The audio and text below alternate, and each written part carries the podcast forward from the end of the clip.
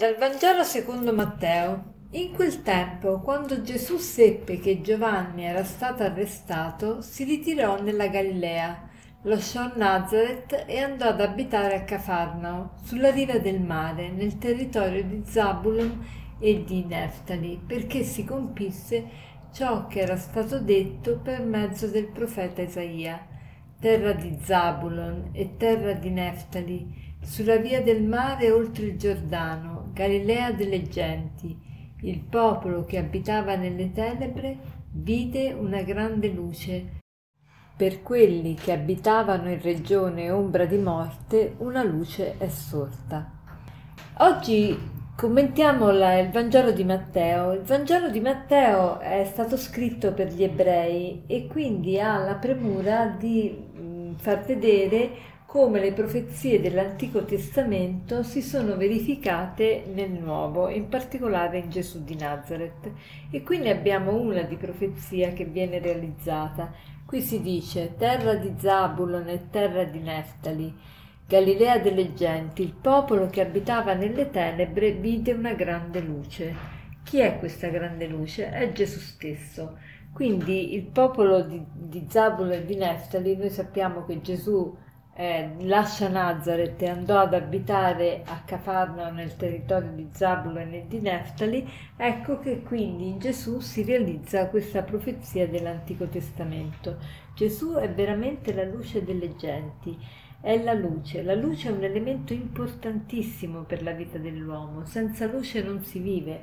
La luce è calore, la luce è vita, la luce è, è, bellezza, la luce è splendore, la luce è pace, la luce è gioia, la luce è, è vita, è vita, sì, senza luce non si vive. E, e, quindi Gesù è venuto a portarci proprio questa luce e tutta la Bibbia inizia dall'inizio alla fine parla di luce, infatti inizia con la luce, se vi ricordate la prima cosa che Dio crea è la luce e la luce fu e poi l'ultima cosa si dice nell'Apocalisse che noi non avremo bisogno di luce di lampada né di luce di sole perché il Signore Dio illuminerà tutti quanti. E quindi ecco la dimensione della luce presente nella, nella Sacra Scrittura. E, la luce è salute, infatti la parola stessa salute è interessante, deriva da due parole latine, salus Salus deriva da eh, satis e lux. Satis vuol dire abbastanza, lux vuol dire luce, abbastanza luce, cioè piena luce. Quindi la salute, una persona in salute infatti è una persona luminosa, una persona sia fi- fisicamente, psicologicamente, spiritualmente, chi ha la salute è una persona luminosa, una persona piena di splendore e di luce. I capelli si vede subito quando sono sani e quando non sono sani. Capelli opachi non sono sani, i capelli belli luminosi sono veramente sani. Quindi eh, la luce è veramente vita, importantissima.